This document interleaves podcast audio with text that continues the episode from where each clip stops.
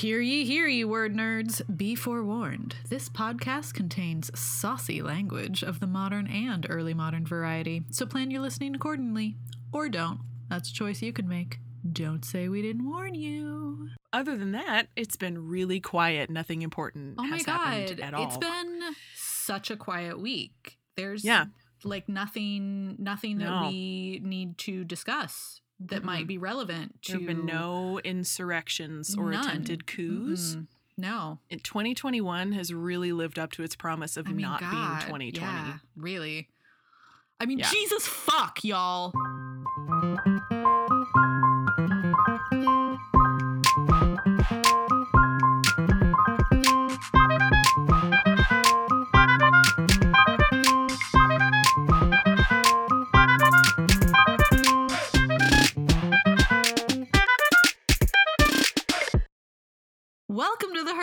Shakespeare Show. We are your hosts, Jess Hamlet. And Aubrey Whitlock, and together we are Whamlet.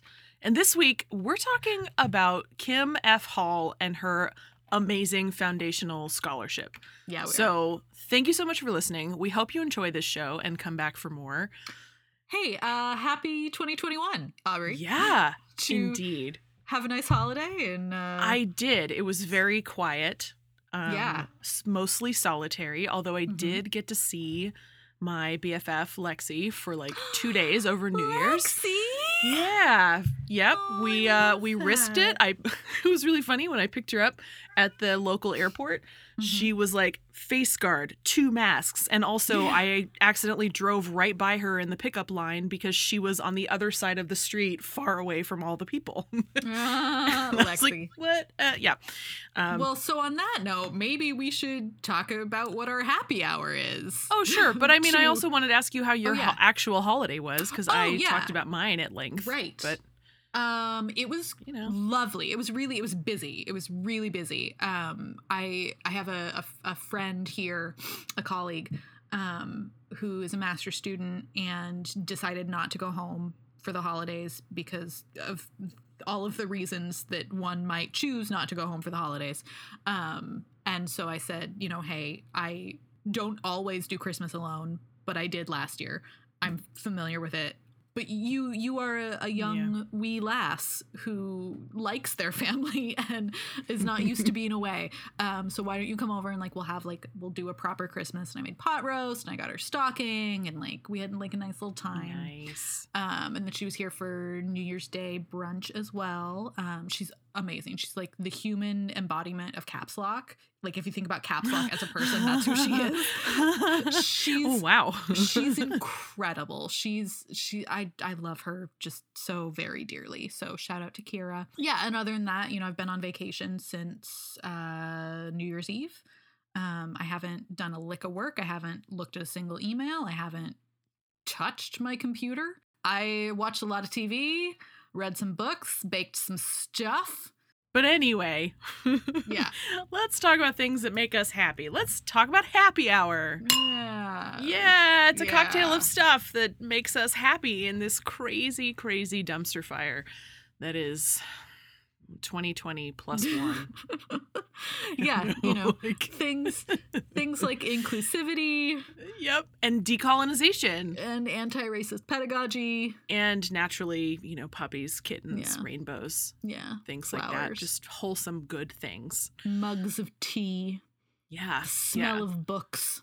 Yes. So we're just going to recommend a couple of things that aren't Mhm. terrible that we're really enjoying right now. I mean, this entire episode you will soon find out is sort of a like an, a giant just huge dose of anti-racist pedagogy. So Mhm. we'll save I, I think I'll save whatever recommendations I had for that. Yeah. You know, for Kim Hall. Um but another thing I, I just discovered uh, based on a recommendation from a friend is this podcast called Maintenance Phase with Aubrey Gordon and Michael Hobbs. Um, Aubrey Gordon is, um, she was an anonymous writer. Uh, she has recently come out as herself. She's known as your fat friend on all of the on like Twitter and Facebook and Instagram, but now uh, she has revealed her identity and she's recently published a book. Um, but she and Michael Hobbs, the whole point of this particular podcast is to like do a deep dive on uh, health myths that keep being perpetuated or not just Mm. myths but like the paraphernalia of Mhm. um of health and wellness Mhm, and like the mhm. wellness um crock um so like Yeah. they've had episodes on fen-phen if you're a 90s child and you remember, remember the fen-phen craze yeah they do like a deep dive on fen-phen and on Yeah. snackwell's cookies and on like Oh, um, sure. like deep deep dives on the history of these things and why they were what they were and what they perpetuate and and it's fascinating and their Mhm. dynamic is just hysterical i just love listening to the two of them talk so that's been a really great thing to listen to on my commute to my job every day because i have Right. to commute now Yeah, you sure So- do. yeah yeah how about you jess Uh, I want you and Me? you all. I want you, Aubrey, and Me? and okay all all of our listeners, um, to get yourselves a hot water bottle. This is my recommendation: get a hot water bottle, and Okay. just just they're so underrated. Like they're so underrated. Um, I But got a don't they get cold bottle. really fast like that's always been what like, Like, has if you put me off eight hours is really fast. well shit Yeah. uh, no no Um yeah, I I got myself a hot water bottle a couple of years ago, maybe 3 or 4 on the recommendation of my dear friend Molly Ceremit, all of our dear friends, all of ours dear Mhm. friend. I'm not sure where the plural goes in that sentence. Everyone's dear friend. I, I don't think it's like attorneys general. I, I Right. don't think it's like ours, dear friend. I'm sure that's different. yes. Is it just? Is, I guess ours. Our dear's friend. So just our dear friend. All Yeah. of our yeah, dear friend. yeah. What is language? Damn, you can really tell you've been on a hiatus. Mm, Words have Uh, abandoned you. yep. So Molly, Molly told me to get one, or Molly had one and was raving. Mhm. Anyway, I got one uh, because of Molly, and it's amazing. And I don't use it a whole lot because I live in Alabama, where Sure. it is, you know, hot all the Yeah. time. Um, but it is properly chilly uh, right now, and it'll be properly chilly for a couple more weeks. And I have been snuggling with it, and I just I'm reminded it's and it's like it's a nice weight also. hmm So it just like it feels like I mean your Mm. cats snuggle with you, Yeah. mine does not. so it's it's like I'm snuggling a cat except I'm not cuz she hates me and doesn't want to be she friends. She does not hate you. No, she loves Becky you. Becky loves me and I love her and our love is pure and true, but also she's not she's not a snuggler. She's not a cuddler, huh? No. So Yeah. Anyway, let's do this episode. 45 minutes later. Jesus Christ. Uh, this is gonna be a. This is a different episode. Mhm. Um, We've so never done an episode like this. We have not. We have not. This season is a, just a yeah. a season of firsts for Mhm. like new and different off the Yeah. off the 101 201 301 track Yeah. uh, of episodes. So Mm-hmm. this this is why Jess is going to tell us why we are devoting an entire yeah, yeah. episode to a scholar and this particular scholar. Mhm, mhm. So, of course, if you've been around uh, for a while, if you've listened to our podcast for more than just this season, um, you know that we do special topics episodes not infrequently. I mean, there's usually one or 2 Mhm. in a season, right? This is if this is a thing that we've done, but it's always been on like the Queen's Men or early modern dicks, Yeah, or, Blackfriars Conference or SAA. yeah, yeah, or, yeah, like stuff that that you would expect, I guess, from Yeah. from a, a podcast that has Shakespeare in the title, right? Like, Yeah. So Kim Hall is um, the the scholar that I cite most frequently in my dissertation. And way, way, way back when, years ago, in the first season, maybe, um, you you'll remember that we had we made a like a, a list of all the plays that we wanted to cover and all of the, like Mhm. our dream guests, right? Mhm. Um, and Kim Hall has been on that list since day one. She was Yep. one of the first people I put on there um, Yep. because I am a big, big fan. And then when we were talking about what we were going to do this season, that was, we had that conversation, what, in August? Yeah. Does that sound right? Yeah. Yeah. Um, so you know, right at the at the end, middle end of the summer of 2020, which, um, as you may recall, was a big time for anti-racism and racial justice and social justice, and there Yeah. were a lot of there was a lot of stuff going on. And Mhm. so we said, you know, we we sat down and we said we thought, you know, what if we do an episode on just a single scholar and their output and what they stand for? Um, what if we did that? And we're like, Mhm. I mean, that sounds kind of cool, right? It's like bringing in some secondary research, exposing a new audience to this incredible work. And obviously, you know, I'm a big fangirl for Kim Hall, so I was like, let's fucking let's make it Yeah. about Kim Hall. But also, Dr. Hall's major work, her first book, is called Things of Darkness, and it is 25 years old this year. Not this year, Mhm. last year, 2020. In 2020, it turned 25. Um, and it's a foundational text for people working on race in the Renaissance. Mhm. And it's fucking brilliant. And also, Dr. Hall is brilliant and so kind and generous and gorgeous and amazing in every way. Um, so that's why we're doing that. This that's what we're doing. Yeah. But, and it it just it feels timely. Yeah. Felt timely in does. August, feels timely now. Yeah. I, th- I hope it keeps feeling timely. I Mhm, hope this is one mhm. of our Mhm. episodes that just doesn't, that feels evergreen. Yeah. Um, I also would like to think that this is maybe the first podcast episode anywhere that's been all about Kim Hall. And I hope that she puts this on her CV and is like, mm, there's a podcast about me. So. Dr. Hall, if you're listening, please. Oh God. I like that. low key hope that she never hears about this, but also like low key want her to know. you know? It's like it's the whole like never meet your heroes, except I've sort of met her and she's Yeah. amazing. But But also think I of just it this way if she hears this, then maybe we can invite her on and she can like clarify the stuff that we're inevitably gonna, you know. I mean that's the thing, right? Is like, I don't want to get her shit wrong. I don't want to get things wrong, but also I'd love to like dive deeper into her own Mhm. work with her. Like, Yeah. wouldn't that be cool? yeah. So, like anyway. anything we get wrong now is clearly done on purpose as a ploy to get Dr. Hall onto our show in the future. It would be amazing. Just yeah. It would be amazing. We're totally doing it on purpose. right. So that's why we're doing this. Yes. Moving on. Who is Yes. Kim Hall? Other than Yeah. everything that I've already said, let me tell you. yeah. Please tell us Um, about her. Yeah, Kim Hall is Kim. Dr. Kim F. Hall uh, is the Lucyle Hook Professor of English and Director of Africana Studies at Barnard College in New York, which is also part of Columbia College.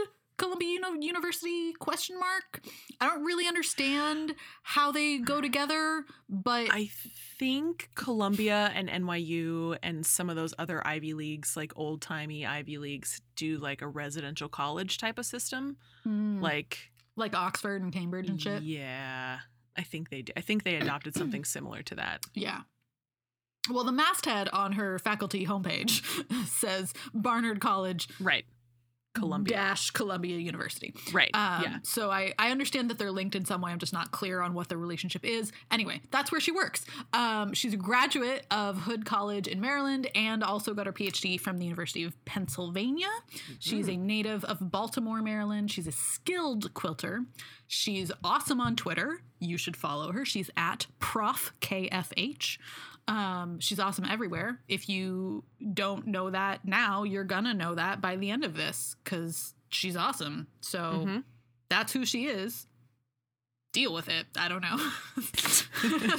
Yeah, Suck um, it, listeners. I- uh, in preparation for this episode, I Mhm. read, you know, the stuff that you and I had agreed we were going Mhm. to read, but I also went back and I listened to her um, Shakespeare's birthday talk at the Folger. You know, uh, Othello was my grandfather, and I love the way she describes her own background. And I just, Mhm. I got the transcript of that talk, and I just want to read that real quick. please do. She said, uh, I spend most of my academic life in two worlds the world of Renaissance and Shakespeare studies, to which certain values are attached genius, universality, transcendence, and timelessness, and the world of Black cultural production, more associated with emotion, embodiment, particular forms of genius, no doubt, but also with trouble and disruption. Thus, over 20 years, I have lived in the heart of canonical knowledge in the United States and at its most influential margins.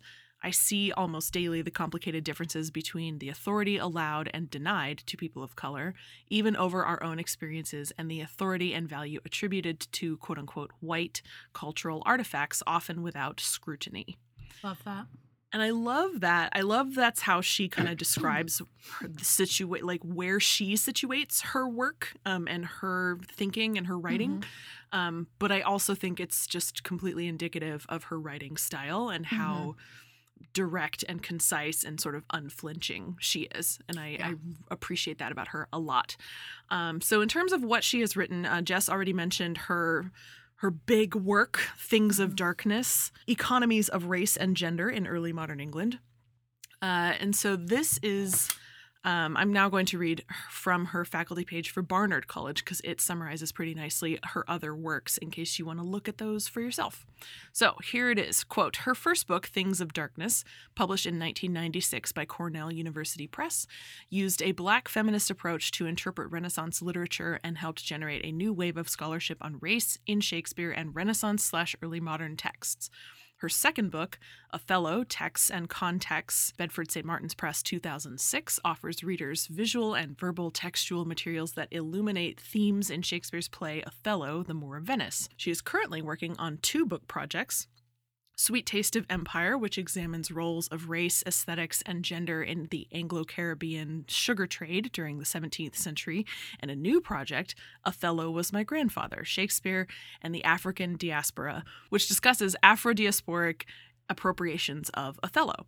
She is the 2018 Sam Wanamaker Fellow for Shakespeare's Globe and will deliver a keynote address on race and genealogy, Shakespeare and the transatlantic struggle for Black freedom for the Shakespeare and Race Festival in August 2018, and maintains the hashtag Shake Race hashtag on Twitter for discussions of race, uh, of Shakespeare, race, and culture. So obviously, this um, bio, her faculty page bio, is a teensy weensy bit old. It's from Mm. 2018. Uh, It's as recent as 2018 because that's the most recent stuff they cite. Um, Mhm. But basically, it gives her her oeuvre pretty Yeah. um, concisely. She's written a ton of articles also that Yeah. are all Yeah. so fucking good.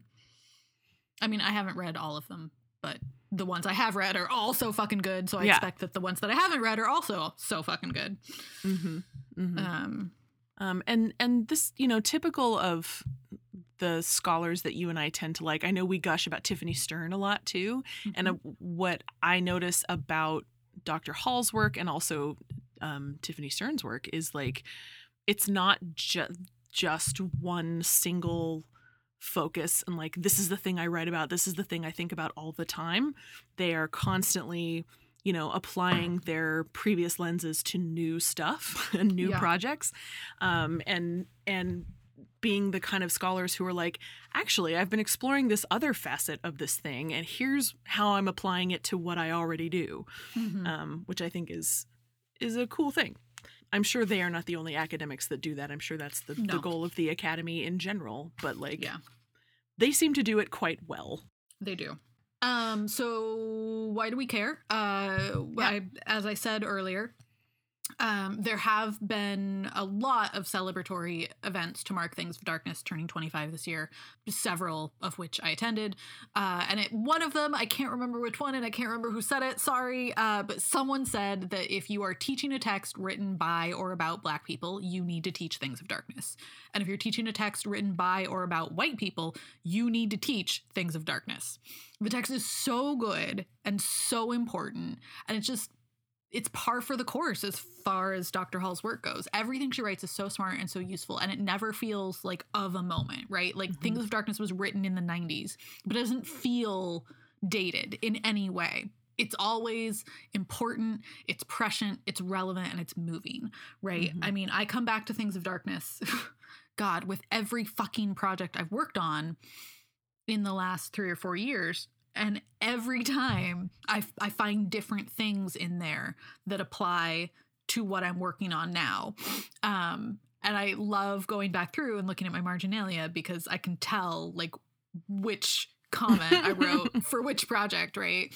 Mhm. Um, sometimes because they're like obviously coded. It's like is is Hope Leslie responding to this? So obviously I was thinking about Hope Leslie, but you know because because of the different tacks that I take on my work, um, Yeah. different stuff pops out. So it's really good. Um, all of her work is good. So what we're gonna do um, now is I'm gonna take you through Things of Darkness really fast. It's an entire book. We could do an entire Mhm. episode on this book, Shoot, but we could do an entire season on this book, like chapter by chapter. we chapter. Sure could. we Yeah. surely, surely could. Um, so I'm just gonna take you through that really fast. Um, I went back to the notes I took on the book for comps, and I sort of abbreviated that. And I, I hope with this to give you just an overview of what the book is and is about, and some of the Mhm. arguments, uh, some of the argument threads it it brings up. Um, so we're gonna start there. Then we are going to fast forward to maybe the two most recent things that doctor Mhm. Hall has published. Um, and that is the introduction to American Moor, uh, which is a play that I know we've talked about on this podcast by Keith Hamilton Cobb, Mhm. um, and that we might hear a little bit more about in the future. Who can say? I don't know. Yes, I can Yeah. say. yeah, you're, we're going to hear more about it. Um, yes. and and Aubrey's going to take you through that, and then we're going to come back together at the end and talk about um, Dr. Hall's I think most recent argue, uh, article came out in August of last year, um, and just talk about that together. It's a different kind of writing, and anyway, we'll get to it. So that's what we're going to do, and then we'll do the rest of the stuff that we usually do. Before you jump in, I just want Mm-hmm. to throw out there to like our listeners who are on more on the theater side of things and Mhm. theater making don't tune out of this episode. Like i know it feels tempting to be like well this one's a really academic one. We can skip this and jump to the next play. But like i think it's it's really important to think about how think about as you're listening like Mhm. how this person's scholarship can affect the work that you do on stage right? Because you know this is the thing that i i kind of always want to push for is how can you know the big ideas that we talk about actually be applicable on stage and i feel like maybe not every single thing in her body of work is going to do that but if you're listening with that lens you might find something valuable in this as well so Yeah. just just be thinking about i know keith hamilton cobb did So- Mhm. you know and he's a working actor right now Yeah. so Also- just throwing that out there in the year 2021, it's important not to look away from conversations about race. that too Yeah. yes just on a very macro level yeah, Yeah. don't don't do that either Yeah. yeah but also Um, thinking about our trades and where they overlap like Yeah, yeah Um, sure. Okay. Take it away. So, Things of Darkness. Um, this is from um, the introduction to to her book, where she articulates kind of the overarching idea of of what we're going at. So, this is from page two, direct quote. I argue that descriptions of dark and light, rather than being mere indications of Elizabethan beauty standards or markers of moral categories, became in the early modern period the conduit through which the English began to formulate the notions of self and other so Mhm. well known in Anglo American racial discourses. That's the jumping off point for this Mhm. book is thinking about the way language contributes to how people think about race. Um, really, really fights back against the claim that like race didn't exist in the Renaissance. There were no black people in England, so on and so forth, right? Right, Thoroughly yeah. debunked. Thoroughly debunked. yeah i feel like this was the work that kind of busted that Mhm, wide mhm. open yeah if you if you are interested in learning more about actual black people living in actual england in the actual renaissance uh imtiaz habib's 2008 book black lives in the english archives 1500 to 1677 Yeah. it is Mhm. in affordable paperback now from Routledge um and it's I I mean I we could do an entire episode on this book. Um so I'll really try not to birdwalk, but it it catalogs every single confirmed uh wow person of African descent that he could find archival mention of in England Wow. for the you know almost 200 years. Um, so it's it's it's an incredible Yeah. incredible resource. Anyway, Yeah, so never again believe casting directors who are like, well, this is a period piece. There's no black people. Not true. Mhm, Not true. mhm, Not true at all. These mhm, books disprove that. Yeah. Yep. Um, anyway. Okay, so this is also a giant quote from uh, the introduction that will further situate what the book is about. Here we go. Quote Mhm. The trope of blackness had a broad arsenal of effects in the early modern period, meaning that it is applied not only to dark skinned Africans, but to Native Americans, Indians, Spanish, and even Irish and Welsh as groups that Mhm. needed to be marked as other. However, I assert that in these instances, it still draws its power from England's ongoing negotiations of African difference and from the implied color ca- comparison therein. Thus, the Irish may be called black and an English woman may be called Ethiopian, but these moments always depend on a visual schema that itself relies on an idea of African difference.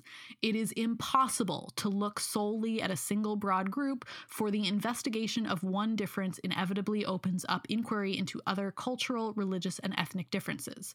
My discussion, therefore, often expands to include Muslims, Native Americans, Indians, white North Africans, and Jews. Okay, so we're we're really thinking about um, the language of dark and light, of fair and dark, and black and white, and blackness, and Mhm. so on. Mhm. Um, and we're we're thinking about how that language informed ideas of identity and ideas of race. Mhm. Okay, so chapter one uh, is on travel narratives, particularly those with descriptions of Africa, and shows how cultural myths about race are based on gendered representations of foreign cultures and how those foreign cultures were expected to bow to European cultural expectations. Right? So you Cool. yeah, right. It's really, hmm yeah. We're, so this is this is the idea that Yeah. you process everything based on what you know, right? It's Right. like when we when we teach often or when we talk about our work, we locate everything through the lens of Shakespeare, right? We're like Mhm. Shakespeare's contemporary, Thomas Middleton, Shakespeare's rival, Ben Jonson, right? Right. You know, have you ever seen Romeo and Juliet by William Shakespeare? Well, that story is kind of like this one that I'm going to talk about somewhere else, right? Like Right. That's that's the idea happening here. Chapter 2 is on lyric poetry and representations of race and beauty in English Petrarchan sonnets. Um, for those of you who don't know what a Petrarchan sonnet is, it's more or less the kind of sonnet that Shakespeare wrote. That is enough definition to get you through this episode. Yeah. We have an episode on sonnets coming up next time, so like we can get more into it then. Yeah. Um, yeah. So anyway, uh, so she argues that English sonnets um, are predicated on what she calls, quote, a process of conversion of black to white that supports English competition for New World trade and that works to alleviate particularly aristocratic anxieties over their unusual involvement in merchant trade, as well as more general anxieties over extending traditional patterns of commerce and diplomacy to stranger nations, end quote. Um, the major focus of this chapter is Philip Sidney's Astrophil and Stella sonnet sequence, and she uses individual sonnets from it to explore the themes of sunburn, cosmetics, and whitewashing. She also introduces poems in this chapter uh, that deal with African difference. Um, and as a, an appendix, I think she prints basically the full text of also uh, all of those poems, um, which is also incredibly useful as a resource. Mhm. Um, right. Okay. So chapter three is on race on stage for all of you theater practitioners out Mhm, there. mhm. Chapter three, race on Chapter stage. three.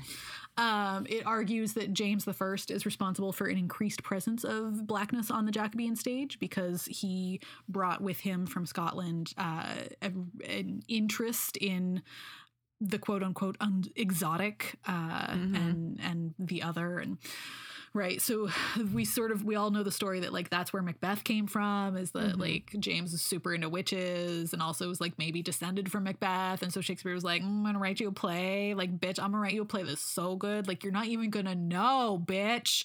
Um and then he like wrote that play. Anyway so That's how it went down. That is word for word how it went down. yes, yeah, yeah. 400 years ago. Yeah, uh-huh. That's I, Yeah. I, I was there. I'm a time Yeah. traveler, so I know.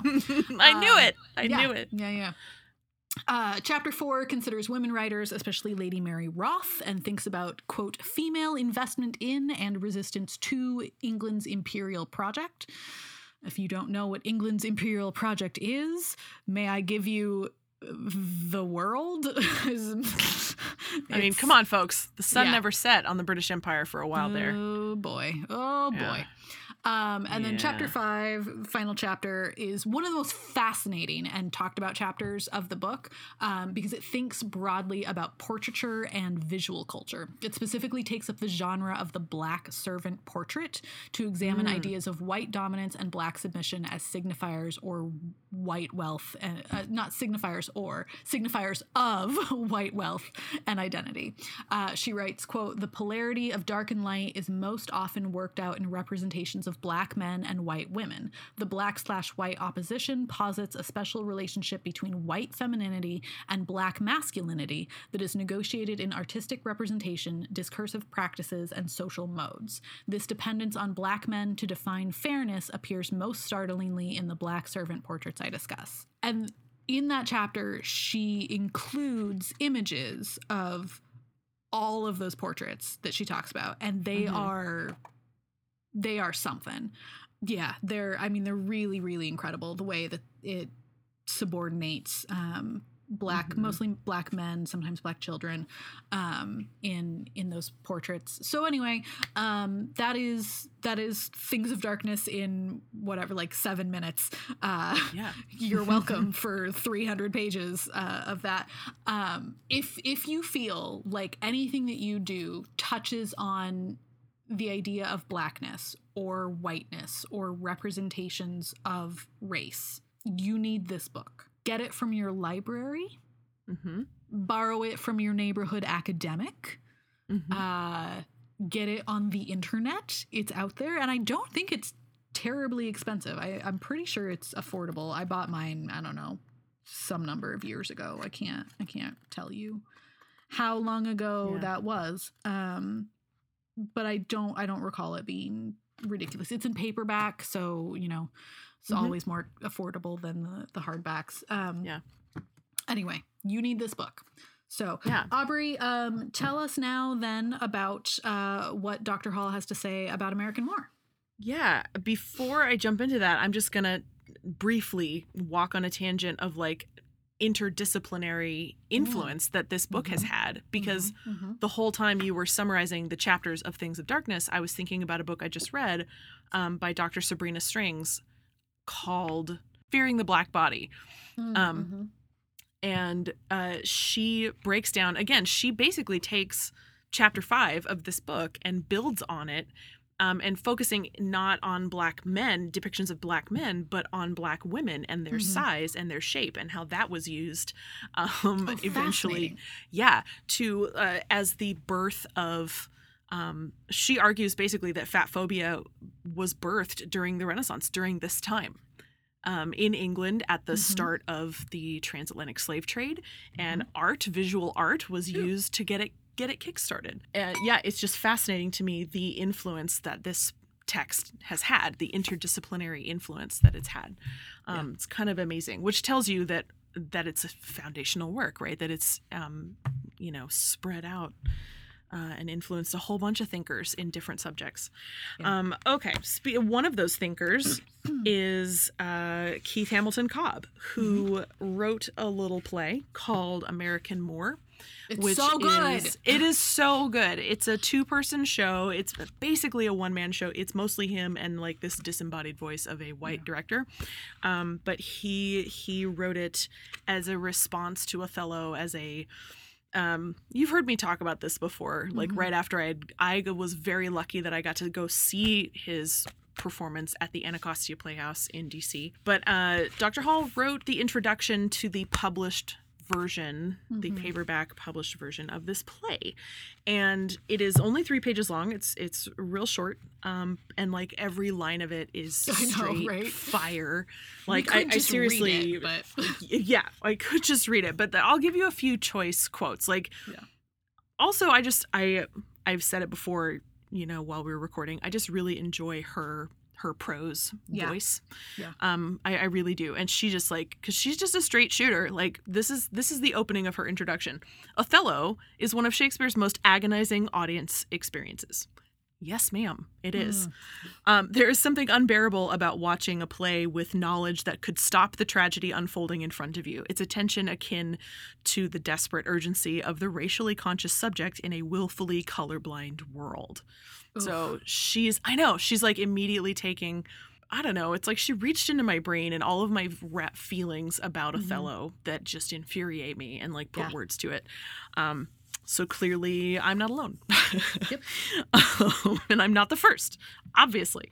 Um, she she also, you know, well, she says some stuff in this introduction. Obviously, like the whole point of an introduction to a play is to situate the play in like you know overarching thought and the moment its cultural moment that it's being published so Yeah. um, you know she says in traditional productions of othello the overall vision for the staging is mostly in the hands of white creators and performed for predominantly white audiences um, thus even apart from the play's emotional extremes playing othello makes extraordinary psychic demands upon black actors um, which is of course what this play um, by keith hamilton cobb is all about. It's um, an actor waiting for his turn to Mhm. audition for the role of Othello and how conflicted he is about playing Othello and whether he should and what's the point of this character. And it was written for by a white guy not for him.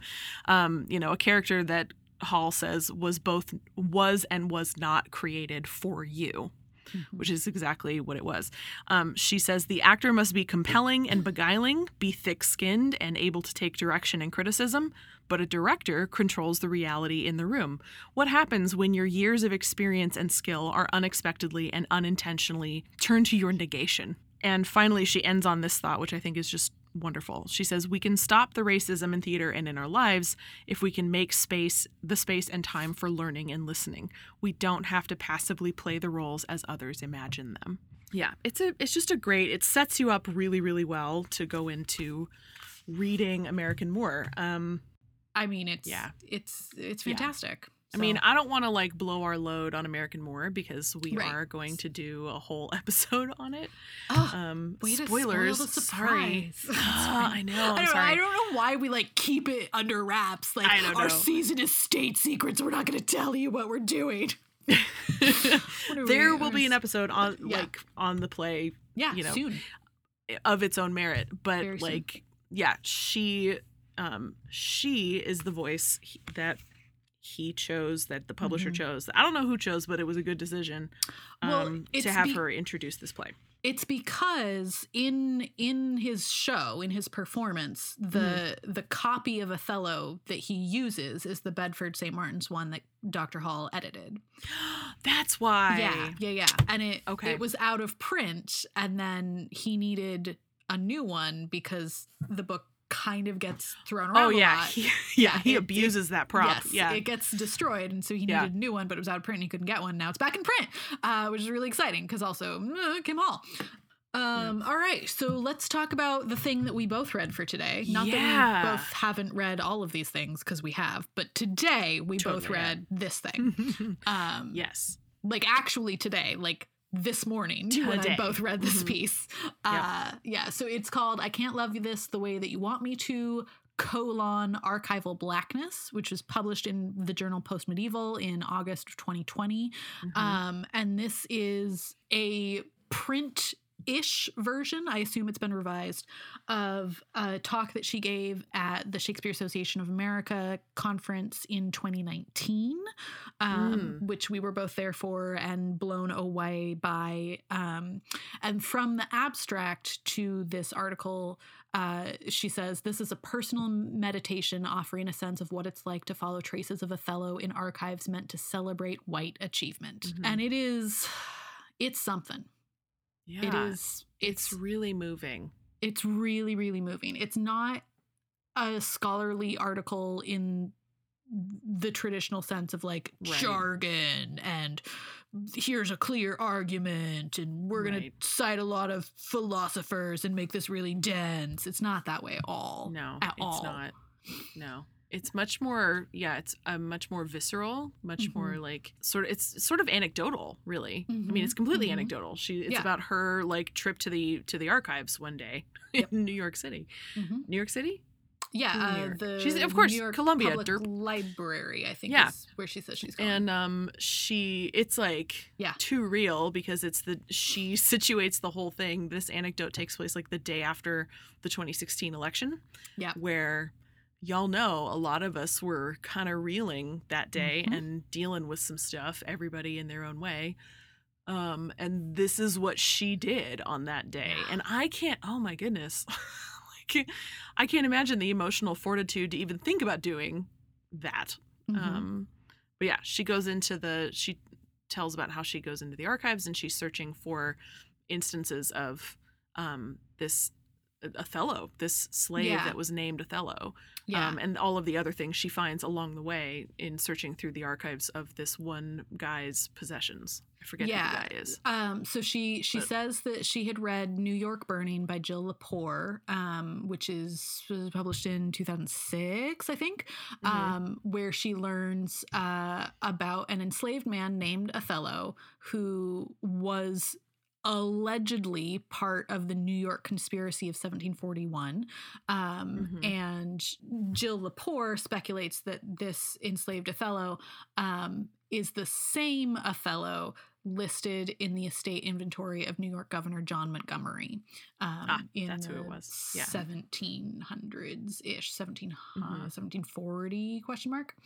yeah, it's like Um, yeah. early, early colonial America. Yeah. So Yeah. she she went on down to the New York Public Library to pull up this estate inventory, um, and then walks us through it and and Mhm. uses items in the the inventory to sort of talk us through what this was like um and it's Yeah. it's really really gripping um she starts with a whole thing about uh, a servant's bridle w- which uh i don't know that we've ever talked about a scold's bridle on the show I don't think we have because we've studiously avoided the taming of the shrew as much as we possibly could. yeah Um, yeah, but she uh, she brings in Taming of the Mhm. Shrew to talk about that a little bit. Um, Yeah. And relates that then to you know the white women who Mhm. betrayed us all and Mm. voted for Donald Trump. Oh, here we go. Um, right in the middle of the page, she says maybe this is why a good number of fairly well-off white women voted into office a serial groper who routinely treats assertive women as scolds, even if they don't know the details of cucking or bridling, um, which were early modern practices of punishing women um, who were scolds, quote unquote. Uh, they had been handed down centuries old, a centuries old legacy of fear and threat. It's much safer to hope that a powerful men will ultimately care for you and make room for you, especially if, like Kate, you can create public performances that the audience can read as submission to patriarchy and or sly resistance to it. Maybe by the end of the play, after being playfully starved and deprived of sleep, Shakespeare's Kate, like today's Kate's, felt that the world was too dangerous, that her fortune seeking Petruchio, now placated with status and money, would take care of her. What was the quote that jumped out to you? Yeah, so so the the scold's bridle, um, the the bridle in general, uh, Mhm. is a horrific thing. Um, and she says that uh, this guy writing in 1858 um, considers the bridle, quote, obsolete punishment um, at a time when these bridles were a common instrument of torture used on enslaved men and women in the Caribbean and the Americas. Now, with even readier access to the internet, one can search on a phone for slaves bit, brank, or bridle and see original drawings as well as recreations of both white women and black people silenced and mutilated. That cultural inheritance from local English patriarchy to transatlantic slavery hides in inventories and archives, right? Like if you think about what this what is first of all like what is an estate inventory, right? This is John Montgomery, the governor of New York. He died and Yeah. people had to like do shit with all Right. of the things that he All owned, right? stuff. Yeah. Yeah. So they went in and they made an inventory, right? Okay, there were like six books and 12 bed sheets and a chair and a different kind of chair. And oh, and some people. yeah, all of these people show up and they're not she talks um s- somewhere in here about how like all of the books were Mhm. categorized together. They were they were on a separate page and they were like headed like books and then it was like all of the books like Mrs. Behn's plays, right? So we know that Mhm. he he had a collection of Aphra Behn's plays and assumed that all of the humans that he enslaved would have also their own page and that's not the case they're just sort of stuck in in whatever order the inventorier came Yeah. upon them in and it's it's awful it's awful yeah so uh on on another page um she says here but then i see right below two bird cages another line a Negro musician called Andrew. I remember that, of course, Othello will be, like this musician, just listed like the other chattels, not a separate category of property, just property. Yeah. Which is just it's it's it's hard. It's hard. Yeah. Um, but important. So important that we look for and recognize and memorialize these people, these human beings Yeah. that other human beings did horrific things to. Yeah. Mm, I her in her writing about that musician Andrew, you know, Mhm. she muses on what was his training like, you know, who was it that he must have been, you know, to be listed as a commodity like that as a musician, he must have been pretty good at what he Mhm. did. Somebody had to have trained him in, Mhm. you know, uh, and nurtured his music musical gift, you know. Uh, s like so she muses on like the inner life he might have had, the career, the artistic uh career he might have had and and all of this of course like she you know towards the end of the article she eventually finds the othello that she's Mhm. looking for right but she has to go through a bunch of other junk in the inventory um, until she finds this little boy named othello Yeah. Um, she Yeah. says, I can find out more about the origins of a pair of Philadelphia milled stockings than about many of Mhm. the blacks who lived in the New York colonies, which is horrible. Horrible, Yeah. horrible, horrible, right? So then she finds a Negro boy named Barbados two pages in. Mhm. Um, and he, Othello, and two pipes old Madeira wine are the most expensive items on the page. They are worth a lot. They are worth nothing. it's rough man it's- it's rough to read yeah it's it's hard it's hard to read in 2021 harder still to look through and find and catalog even when you're look even when this is what you're looking for right? It's hard to do the work. And you and i are both white right? And so don't have a lived history of slavery in our bodies in our families. Um well we probably do Well, but yeah, in, yeah, we probably in a do. different way. Yeah um yeah. we don't carry this generational trauma in our bodies Right. um in the way that many many black people do in america and all over the world anyway um so she finds othello uh she finds uh a this boy named um, Barbados and a woman named Deliverance. And then here on um, page 176 of the journal, she says, Did Othello notice a snicker or humorous glance when enslavers said his name? Did they Mhm. laugh at the thought of an enslaved Othello, quote, descending from men of royal siege, which is from 1 2 of Othello? Did Montgomery have Othello serve him chocolate while he pulled down Shakespeare's plays from his extensive library? Yeah, well, and a thing that she revealed here that I didn't know Mm-hmm. was that slave owners gave names that were mocking to the Mhm. slaves. Like they would name Mhm. them Caesar and Pompey and like Yeah. these names of great conquerors from history. Mm-hmm. Or, you know, soaring um, titular characters like Mhm. Othello as like a way to belittle them, even Right. worse than than, you know, their lived belittling. Um, I had no idea that they did that.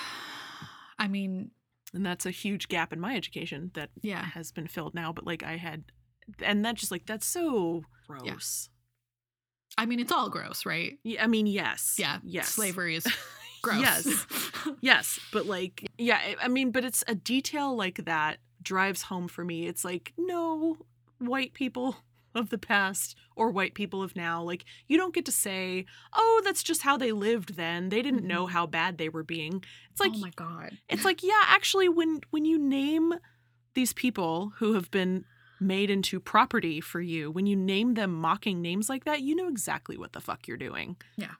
um and and the the horror you're inflicting on them that's fucked up Yeah. it's all fucked up but that's Yeah. like just salt in the oh it's, it's icky Yeah.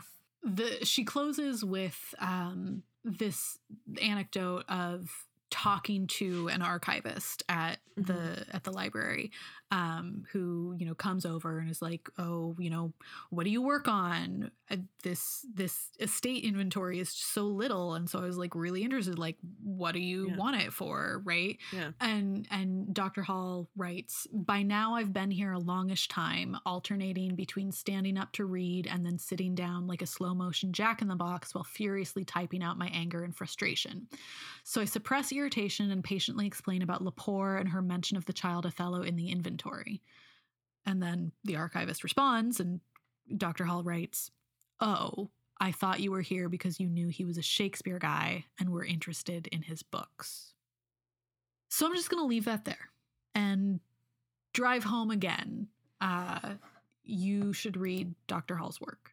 You should read it Mhm. you should cite it you should read it some more even if you don't work in academia even if you don't work in theater even if you are just a human being you should read dr hall's work because it's always applicable to fucking everything Mhm. she said angrily because there's so much to be angry about in 2021 and I'm starting angry. the year off with it. this, yeah. this is not about me this is not about me um, No. this is about reading and, and sharing this incredible scholarship um, Yeah. we are I, I can't believe how lucky we are to have dr hall out in the world writing and writing and writing and writing Yeah. and sharing her work with us um, so give her give her a listen give her a shout give her a read teach her work let's you know Mhm. jump from let's thank let's do the Marie Kondo of like thank you thing that we're that we have and now we're going to move on to the next thing. yeah Thank you Dr. Hall for all the things. Uh so keeping up with the Queen's Men. What is the play and what is my part? They're like the Kardashians of early modern theater troupes except they're actually worth your time and not trash. Um so take it away. Uh yeah, tell us about um what's in what's in the repertoire this week. What are we So, so today we've got the true tragedy of Richard III, um, which was written probably 1589 ish. It was printed in 1594. Uh, and here's here's the plot for Mm-hmm. you. Um, 22 years ago. Dun dun dun! Uh, the, the House of York seized the throne from Henry the Seventh. Sixth. sixth. Jesus There's only one eye there. I know. and I wrote it. Uh, the, so they seized it from Henry VI. Uh, since then, Richard has sought to clear his path to the crown by murdering the deposed Henry and his own brother, Clarence. The dying king, Edward IV, appoints Richard as Lord Protector during his son's minority. As the new king child, the child, the boy king, travels to London for his coronation, Richard allies himself with his former enemy, Buckingham, and some other noblemen flee the kingdom. Uh, Richard catches up with the new king and arrests the rest of the Queen Mother's family despite the king's protests. The Queen Mother and her other children take sanctuary, but the Duke of York is removed to the tower to keep the king company. Richard has the king and York declared bastards, and the crown is offered to Richard. Richard has the two princes smothered in the tower. Buckingham turns against him and conspires with the Earl of Richmond, but is betrayed by a servant and executed. Richard begins to feel his conscience at work. He seeks to secure his position by marrying the Queen Mother's eldest daughter. Richmond lands, noblemen join his forces, the two armies join battle at Bosworth, and despite his superior troop numbers, Richard is killed. Richmond is proclaimed King Henry VII and marries Lady Elizabeth. Sound familiar? No, I've No? never heard of that plot Yeah. in my life mm-hmm. ever. That's I'm a terrible liar. right. Yeah, that's Yeah. Richard III. Lifted Shakespeare just lifted this shit Well, directly. here's the thing, right? Is that there Yeah. there are a couple Richard III plays. There were maybe a couple Richard II plays. There are a couple Henry V plays, and because they're based on real people, right? Like the story is only going to be so different. Like how many fictionalizations do we have of Henry VIII? Right? We've got the Tudors, and we've got the other Boleyn girl, and we've got Right. those are the only two I can think of off the top of my head. But The oh, Spanish s- princess yeah, yeah actually on- you know we've you know, got yes so like the story gets told over and over and over again right, Right. but the, the essential plot points remain the same Right, because it's history at this point, and you kind of can't. Yeah, yeah. Liberties were taken. Yeah. Let's just say. Yeah. so we're not going to play a game this week We're not. but we do have some gossip We do a little bit of Yeah. gossip um, coming at you for the brand our first episode of this year. Um, so uh, just recently, and by that I mean like within a week of recording this, Tom Delise, who has been the who was I think the inaugural artistic director for Baltimore Shakespeare Factory, um, uh, put out a public statement that he is stepping down after his 15-ish year tenure, um, citing a desire to spend time with his family. And that is all I'm going to say about that. Although I think it is widely known that that particular phrase is often euphemistic for other things. I cannot Mm-hmm. speculate on what those things are in his particular case. Maybe he really does want to spend time with his family. I don't know his he's got a life. Great family. I have no idea his uh, what his life is, but that is what he said, and that happened. So Baltimore Shakespeare Factory is in the market for a new artistic director at some point, I suppose. Um, so there's that. Also, just a quick hello to our fan Isabel in Munich. Hi, Hey. Isabel. Good luck Hey on there. your test. Yeah. Exam yeah, she's doing exams in Munich, Germany. She's in like an English program there and reached out to us. And I wanted to say hello because it's not very often we get, um, especially from like across the pond, anywhere. Yeah, right. contact. So like, We don't get international Hello. mail a lot. yeah, in, yeah, yeah. So just wanted to say hello to Isabel, um, and also the um, I, this is kind of old news. We're coming into this.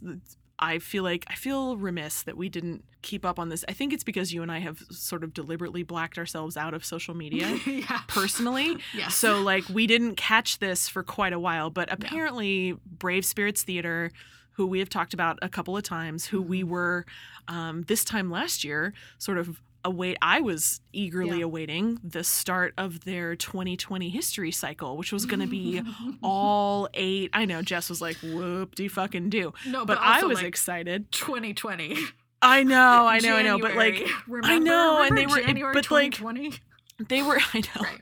But um, they had this really ambitious project planned, and and Brave Spirits Theater always does like really scrappy, good Mhm. work. Um, apparently, they closed for good. They they are yet another casualty of 2020, and they are one of the small, you know, little independent theater companies that that just couldn't survive, and it's Mhm. very sad.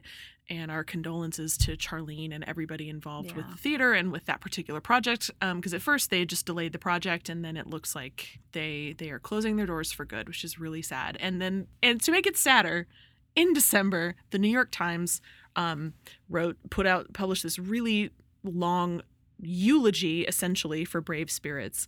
Um, and we're going to post a link to that on our landing page so that you can read it and cry. Uh, but basically, um, it takes Brave Spirits as essentially a case study for what's happened to a lot of little independent theater companies due to the pandemic and all of the shutdowns and stuff. Mhm. So uh, it's called Lost in 2020 Epic Shakespeare and the Theater That Planned It.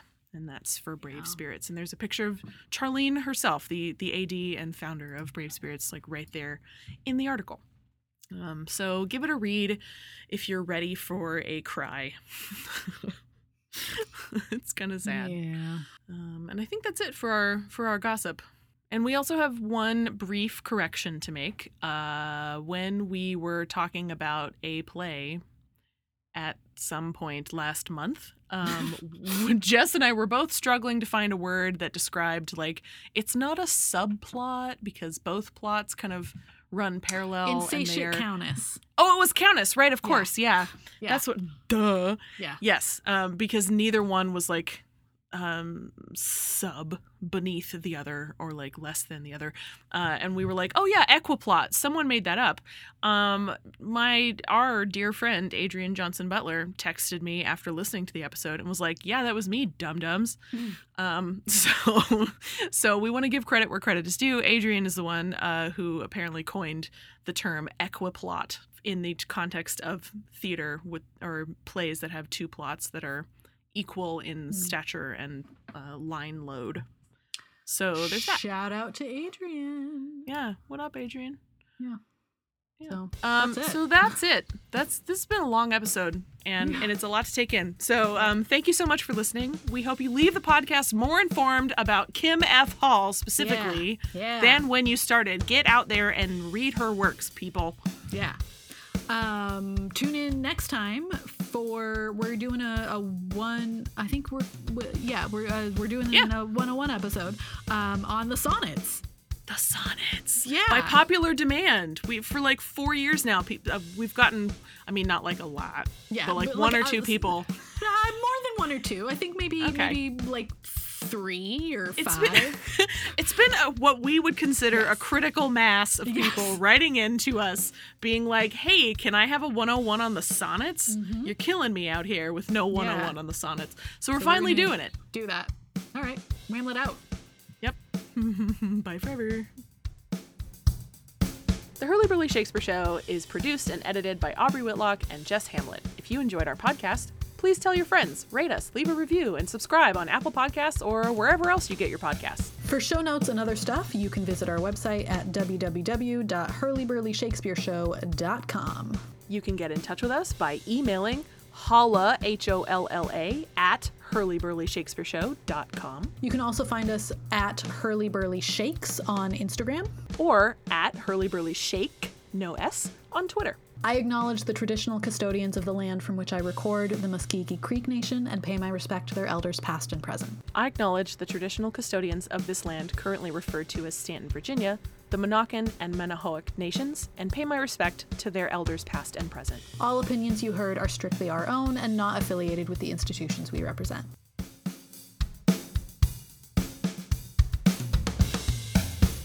I went ahead and got myself a hard copy of American Moor. Worth it, right? S- Totally. Worth it. I mean, not to like objectify Keith Hamilton Cobb, but I'm gonna for a second. Mm. Worth it just for this cover photo. he is a handsome, handsome man. Ooh, he's got some forearms. Yes, he does. He's got a Girl- smile. I was in the front row for American Moor, and I'm Oh, sitting. I know, and I'm sitting there. I was like, "Oh my god, he is like strikingly just gorgeous." and then, like you know, towards the end of the play, he like starts crying, and you're like, "Oh my god, I can't stand it when pretty, beautiful people cry." Mhm.